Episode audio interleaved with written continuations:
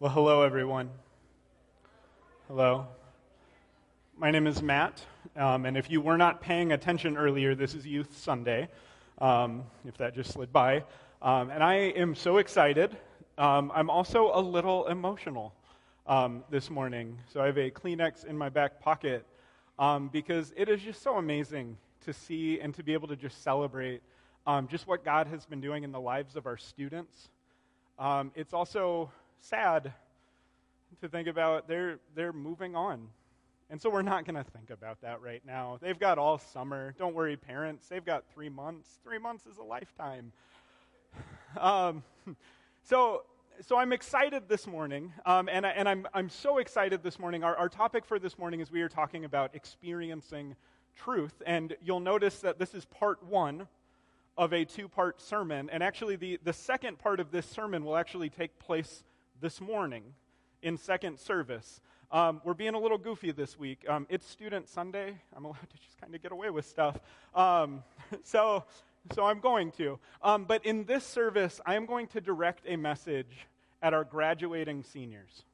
Um, and this message is one that has been heavy on my heart as a youth pastor for, for not just this year, but every year in May.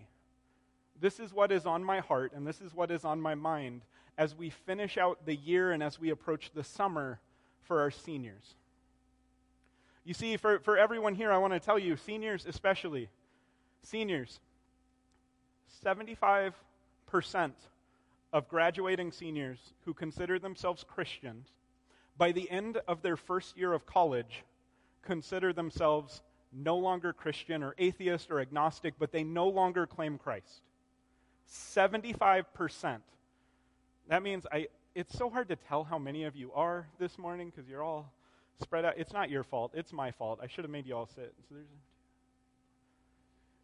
that means like, like if there's eight of you, I think there's eight of you, but I could be counting wrong. But if there are eight of you, it means that six of you, a year from now, if this statistic holds true, if this statistic hold tr- holds true, then six of you will say, That was something from my childhood. I no longer believe this. And that is sobering. And, and, so this morning in this first service, I'm going to talk to you seniors. For, for everyone else, I want to tell you there is a lot that you can take from this service. Um, there, uh, but, but I'm going to talk just to our seniors in this service. And I'd encourage you, the, the second service will be posted online as well. Take some time this week, because in the second service, I'm going to offer a commission to our church on behalf of our seniors. But in this service, on behalf of our church, I want to commission you seniors as you go out. So let's begin with prayer.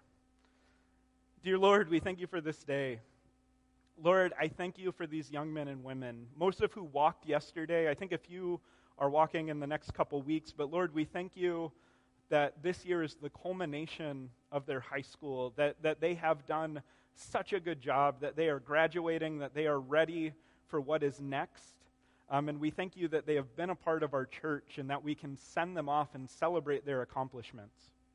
And, and we pray this morning that as I speak, that, that your words, your truth, um, would just speak through me, that your spirit would be speaking to each and every heart in this room, and especially our seniors. We, we pray that 75% of them or more would stay in the faith, not fall away from it. And we pray that this morning and this summer that, that myself and their parents and the church can just support them and prepare them as they go off to college. And, and we pray, Lord, that you would just bless this time we, we thank you that you are so good, and we thank you that you have given us truth in your word. We pray that these would be your words and not mine. It's in your name I pray. Amen. So, we're talking about experiencing truth this morning. And as we start the conversation, we need to define truth. And, and the de- definition I am going to use today for truth, as I pull out my microphone, um, the, the definition we're going to use today for truth is God's Word. And, and the reason for that is because God, God, if the Bible is true, God is perfect. And, and if God is perfect, then God's word, it, it's his speaking, it's his perfect revelation of who he is, then it is our primary source of truth. It is our best source of truth when we rightly handle it. And so, seniors, as we start our conversation this morning, I want to tell you that, that if this is truth, then, then what the world views as truth is very different. And you know this You, you all know this be, be, because you, you have heard things like, and I, I've heard this, and I've believed this in the past, just this idea that, that I have a truth, and you have a truth, and you have a truth, that, that each and every person has their own truth. And, and it's okay, uh, by, by the standard of the world, it's okay for me to have my own truth, as long as my own truth does not impose or judge someone else's truth. And it's okay for me to have my own truth, as long as my truth is not absolute in a way that makes someone else's truth wrong. And, and the problem with this that we run into immediately is that if God's word is true, then other truths cannot be true. Because if Jesus is who he claims to be, the way, the truth, and the life, if he says, I'm the only way to the Father, if he says all those things, then we can't say, well, it's good for you to be a Christian. But for me, I can do this other thing, and it's just as valid. So we either have to start with the Bible is fully true, or we have to throw it out altogether. You can't find a middle ground. There is no middle ground unless the Bible is wholesale wrong. And so I'm going to start from the assumption that the Bible is true. And we've talked about this this semester. Um, uh, the resurrection, it is an event in human history that is undisprovable. I, somebody may say, well, you can't really prove it, but I can say, show me a body. Show, show me any proof that this did not happen. Show me why all of the disciples died horrible deaths for the most part, holding on to this, even though they gained nothing from it if it was false. And, and that is why I hold the truth, because of the example of generations of Christ followers who have held deeply to this. And, and, so that is a truth we can hold to. And I will encourage you as you go off to college, the one other thing that you are going to experience in a deep way. Um, we have a, a, former student, Jessica Joslin, that a couple years ago, um, she, she emailed me um, or texted me, probably text. Youth don't email. Um, she texted me um, and, and she sent this text that said, Hey, and it was like a literature teacher, um, was spending a huge chunk of his lecture time actively trying to disprove the Bible. It had nothing to do with the class that they were in, but he kept bringing up, Do you know about this other book? This book about Thomas? Do you know about this other thing? Why did they pick the books they picked? And, and Jessica became very upset, and she actually texted me, and I responded with, Hey, here's a whole bunch of resources that actually talk about that intelligently. It's not just a professor throwing things out to try and get you to not believe something that he doesn't like. And so, seniors, as we start, I want you to remember the resurrection as the foundation of why I believe this, and hopefully why you believe it as well. Because if the resurrection is true, then the book that predicted it, the book that talks about it, and the book that is built around it is probably true as well. So, my challenge for you is a simple one, and it's to pursue truth. Pursue truth. Um, when I was younger, I, I thought about my faith as a moment there was a moment where I became a Christian and where I accepted Jesus and where, where I was sealed by the Holy Spirit, and that is all true. I didn't mean to do a cross there, it just happened. Um, so, so, um, I, oh man, oh man, it's Youth Sunday. We can, um, but no, uh, so, so I was sealed by the Holy Spirit, no cross sign. Um, and, and, and, and when that happened, I became a believer. I became a child of God. But that does not mean that all of a sudden everything I believed was true. It meant that now I had the Holy Spirit in my life, allowing me to pursue truth in a way that I could actually get closer and closer to truth because we know that the Spirit helps us to see the truth and, and to help us wrestle with the truth and help us be transformed by the truth. And so, seniors, I want to tell you it is your job to pursue truth. And I want to tell you it is now your responsibility. And I use the word now there because some of you may not have realized this, but it has already been your responsibility. Most of you go to schools where you get to pick a whole lot of your schedule. You have blended classes, you've, which I don't, I, you've explained them to me, but it just sounds like your teachers want breaks. Um, but, but, um, and I love teachers. My wife is a teacher, but I have to make a joke there. But, but it is now your responsibility to pursue truth just as it already has been. And the other side of it is now your responsibility is that right now, May 19th, it is your responsibility to pursue truth. If you wait until whatever day in August, if you say, when I go to college, I'm going to be an awesome Christian, and then all summer you never open your word and never take steps towards the truth, when you go to college, you're going to be ill prepared. And so take this to heart. It is your responsibility right now to pursue truth. Now, I have an example um, of a way that I have pursued truth. um, and a quest I have been on in the pursuit of truth, and it involves Ezekiel 4 9 bread. Um, our students are excited. The first time I ever taught a lesson at Springbrook on a Sunday morning, it was about this wonderful bread. Um, okay, so before I jump into this, if you have food allergies, or if you eat this bread because you enjoy the flavor of this bread, that's okay. No judgment. If you eat this bread because it's got a Bible verse attached to it, so Ezekiel 4 9 bread um, uses words that occur in Ezekiel 4 9, and they stop in Ezekiel 4 9, but you notice the dot, dot, dot there. Um, unfortunately, the recipe they use, they only follow the first part of it. So I sent a question. This is actually from three years ago. I sent an email to the Food for Life organization about their bread recipe. Specific question I wanted to make sure that your cooking fuel matches the standards of the rest of your operation. Are you using human dung that comes from people who only eat organic, non GMO, and gluten free? Please let me know. I'm hopeful that your product will meet my strict biblical standards. The Food for Life representative responded, and I've redacted this person's name, um, but responded Good afternoon, Matt. Thank you for contacting us regarding our cooking methods. We do not use human dung in our cooking procedures whatsoever. Please let us know if you need further assistance. Redacted, Customer Relations, Food for Life Baking Company. And seniors, this is a really special day because it is the three year anniversary of, of, when this email first happened. Yeah, yeah, not even planned. When I pulled this email up, I was just giddy because I was like, oh, we got to talk about that. Um, so now let me, let me explain. Um, so I sent an email back same day. Hey, so I was just looking at the recipe from Ezekiel 4 9. The recipe extends into verse 12. It says, also take wheat, barley, beans, lentils, millet, and spelt. Put them in a single container and make them into bread for yourself. You are to eat it during the number of days you lie on your side, 390 days. The food you eat each day shall be, weight, be eight ounces by weight. You will eat it from time to time. You are also to drink water by measure, a sixth of a gallon, which you will drink from time to time.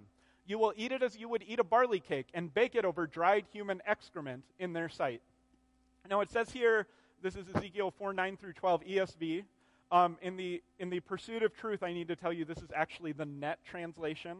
Um, and so I miscited that, and I couldn't remove it because I'm trying to be as truthful as possible today. Um, and, and so then I went on to say if you're not using human dung, which I think is good, I thought you might want to know about that. If someone looked up the verse in context, they'd probably be pretty disgusted by the recipe. Have a great day. So, so church, um, Ezekiel 4, and, and the whole, like, two thirds of the book of Ezekiel are about judgment coming to Israel. And about how Israel hasn't just, doesn't have just judgment coming, Israel has earned every bit of that judgment. In Ezekiel 1, God appears to Ezekiel, and when God appears to Ezekiel, it is in the land of Babylon. Ezekiel is in exile. This is after one, the start of the exile that we see happen in stages where all of Israel is eventually removed from Israel and Judah and Jerusalem. When God appears to Ezekiel in chapter 1, the temple is still standing, but the presence of God is in Babylon talking to Ezekiel, this prophet. And, and God is telling him, You need to go accuse the people of Israel. And so he has him make all these statements, and then he does these play acts. And so for one series of 390 days, he actually lays down on one side in front of a brick, and he essentially tells everybody who passes, Judgment is coming, Israel, you stand accused. And then at the end of that time, he's been laying 390 days. God says, All right, lay down again on your other side. And as you're laying down, you're going to take these six ingredients and make them into little barley cakes. And you're going to eat a very small amount of food every day. And you're going to lay on your side and you're going to drink a small or you're going to eat a small amount of food and drink a small amount of water. And what he is doing for 390 days is he is saying, Jerusalem, you are about to go under siege. When you are in siege, these six ingredients they're not magical ingredients. They're the last things they'd have in every pantry and every storehouse. They're going to be looking around like, what are we going to eat? Well, let's just mix it all together and see what we come up with. What are we going to cook it on? Human dung. That, that's, that is what's happening here. God is telling Ezekiel, Judgment is coming to Israel. Make sure they know. Lay on your side. Eat this gross bread. And, and the other promise behind the gross bread, that um, cooking it over the, the human dung, is to signify that the Israelites are about to be judged. And when they're judged, they're going to wind up among the nations. They're going to wind up having access only to defiled foods. Judgment is coming. So after I sent this email and made Food for Life aware, um, I was really confident that I had brought about a major social change. And that they would change the name of their bread and just call it kind of bread based on a recipe or words from Ezekiel 4 9. I was wrong. so I got this email back um, from them, and I'm not going to read all of it, but I'm going to point some things out. Um, so it begins Hi, Matt. We understand your concern about the verse regarding the bread and the fuel to make it. However, the only verse that's being used is simply verse 9 regarding the ingredients used in the bread, nothing else. So I just want to, the only verse that's being used is simply verse 9 regarding the ingredients used in the bread. It's going to be important. To help clarify this, here is more information on, verse, on the verses and how our bread came to be. And now there's quotation marks there. And actually, at the end of this huge unit in the middle, um, there are quotation marks.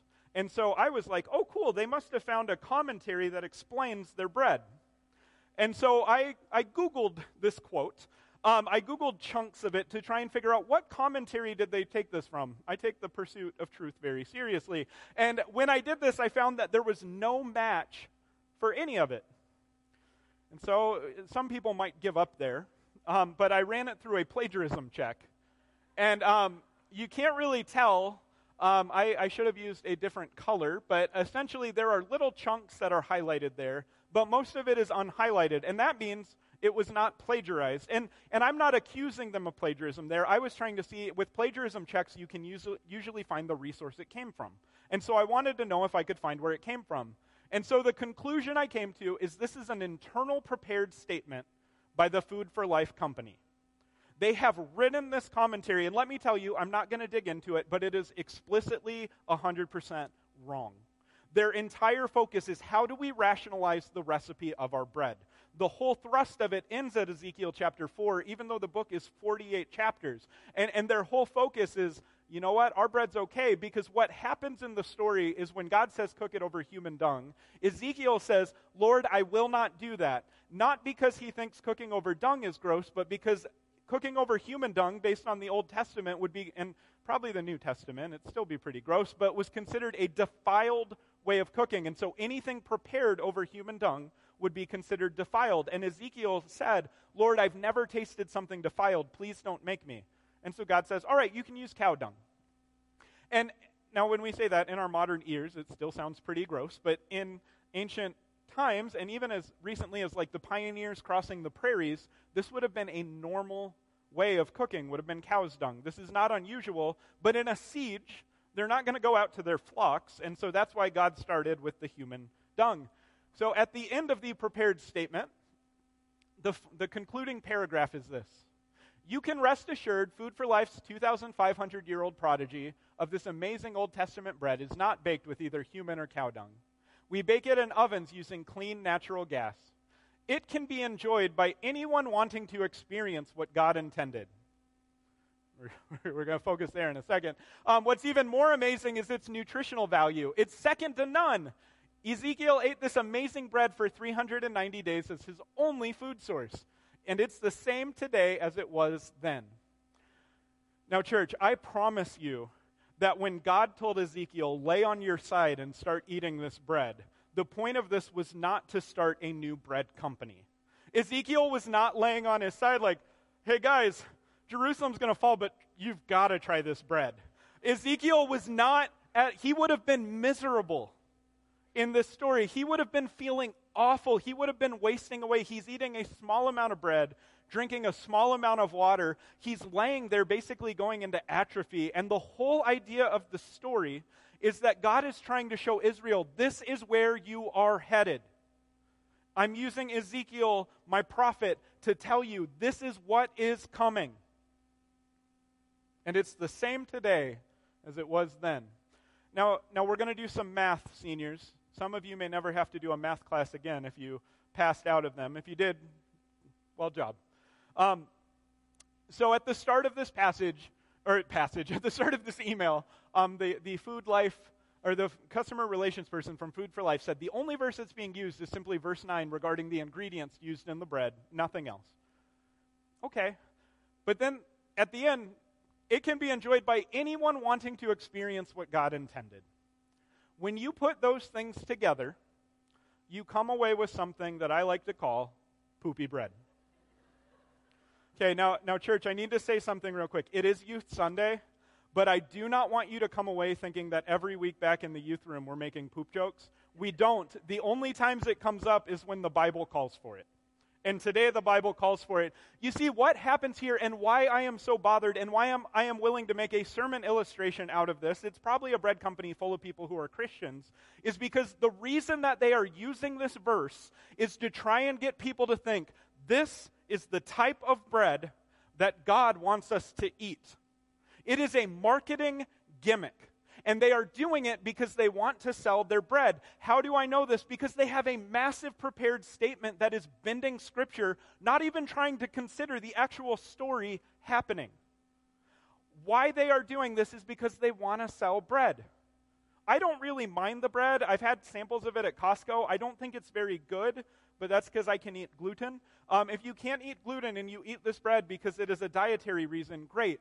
If you eat this bread because you say, I want to experience what God intended, the only way that is going to happen is if as you eat it, you are miserable.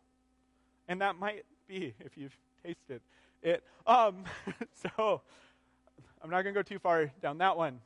Eating poopy bread is taking scripture and bending it to your own desires. Seniors, as you go out, I want to tell you, and this is sobering and sad, but when you go out, there are so many churches and so many Christians that use Scripture to fit their worldview. No, this is bad. I think, did I? Oh, you're saying, you're agreeing. Okay. okay, good. I wondered if I said it wrong at first, so that's my bad. That's my bad. I was going back. Okay, they take Scripture and they bend it to what they want it to be, and they do this because it's comfortable. They, they consume poopy bread or they turn scripture into this poopy bread idea because they want it to be what they want it to be. They don't want to pursue truth. They don't want the responsibility of what truth might tell them to do. And so they tris- twist it into whatever they want. Eating poopy bread is not just when we bend scripture to our own desires, but when we accept how others have bent truth to their desires. I've got an example of this. It's Ezekiel 4 9 cereal. Okay, someone texted me that yesterday. I'd never heard of it, and so I just wanted to make sure I mentioned it. But I have another example that'll hit a lot closer to home. God is love. God is love, um, but this verse right now is one of the most twisted verses in all of Scripture because you know what? It's not even a verse. It's a part of a verse. I'm going to preach on this next week. I'm going to talk about experiencing love, and we are going to talk about God is love. There's a word before it. It's for or because, or it's, it's not God is love in a vacuum, and so whatever I do, God is love. It's okay. But that is how it is used by many people. There is a growing Christian movement that is focused on God is love. How on earth could God be involved in the cross or the crucifixion or the death of his son? God is love, therefore that cannot be. God is love, therefore there cannot be wrath. There is a movement that says God is love, and we don't need to balance that with any of the other truth about God. And that is a movement in the world. And seniors, when you go out, that is a movement. You may go to a church that that's all they preach.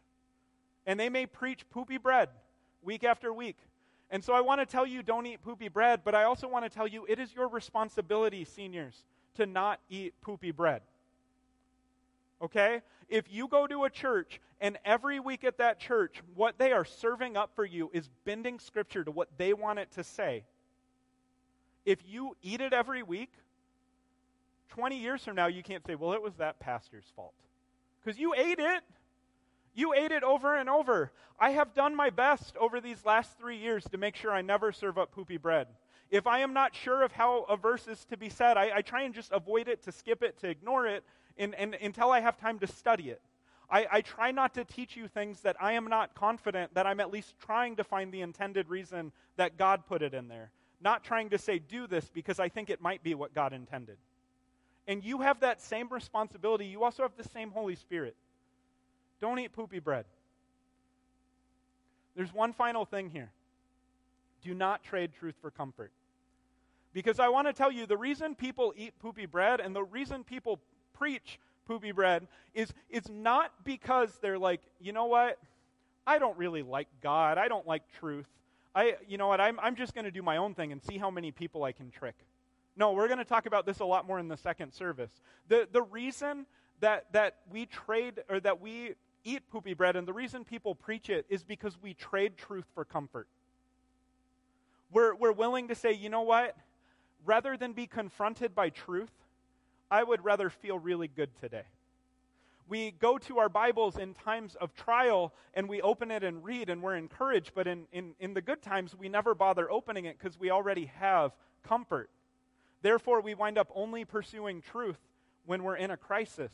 And, and at that point, we go places that'll comfort us and just, just remind us of what we already want to hear. And seniors, I believe that this is why so many seniors graduate and they go off to college and a year later they no longer claim Christ. Because this is comfortable, right? When you come to youth group, hopefully we're a safe environment. Hopefully we are a place that you can hang out and, and get to know more about God. And, and our church as a whole, hopefully, is a warm and inviting place for you. And it's a comfortable place. And it's a place that if you don't come here, your parents might make you feel uncomfortable and say, Why aren't you waking up Sunday morning? Three months from now, the question of why aren't you waking up on Sunday morning is going to be your own. And the question of why aren't you in the Word is already your own. But three months from now, unless your roommate is really pushing on you, they're probably going to be just like, okay, whatever. I'm going to go out with my friends. You go out with yours. Or they might like you. I don't know. My roommate and I didn't get along very well. But we did play a lot of video games. In fact, I missed a lot of church because I would stay up really late playing video games. Um, and kids, I played lame video games. And so, trust me, there are lame reasons that you will skip church and you will trade truth for comfort. If you're not willing to pursue truth and pursue it now, avoid eating poopy bread and do not trade truth for comfort.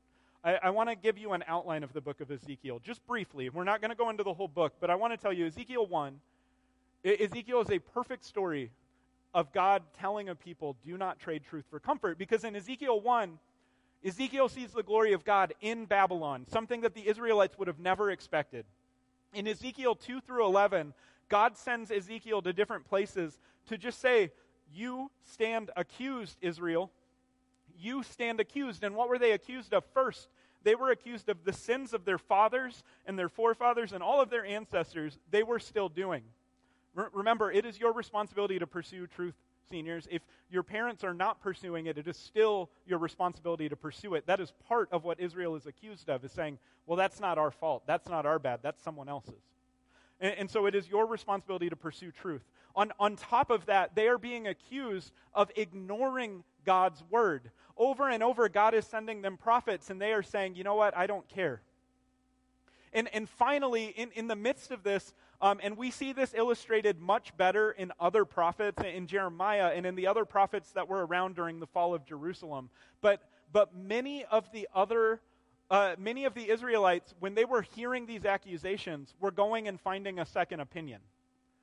They were saying, Oh, that prophet says judgment is coming, and we're accused. Let's go find a prophet who will say, Nah, it's okay. And so they went and found prophets that would comfort them.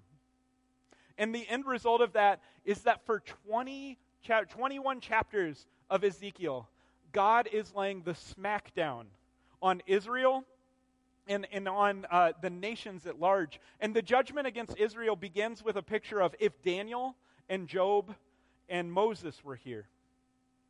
If they were here today and they went out and they preached what you're preaching, they would only be able to save themselves through their righteousness. God says basically that some of the biggest names in prophetic literature, some of the most holy people in the Bible, if they were here today, Ezekiel, they would only be able to save themselves the same way you're only able to save yourself.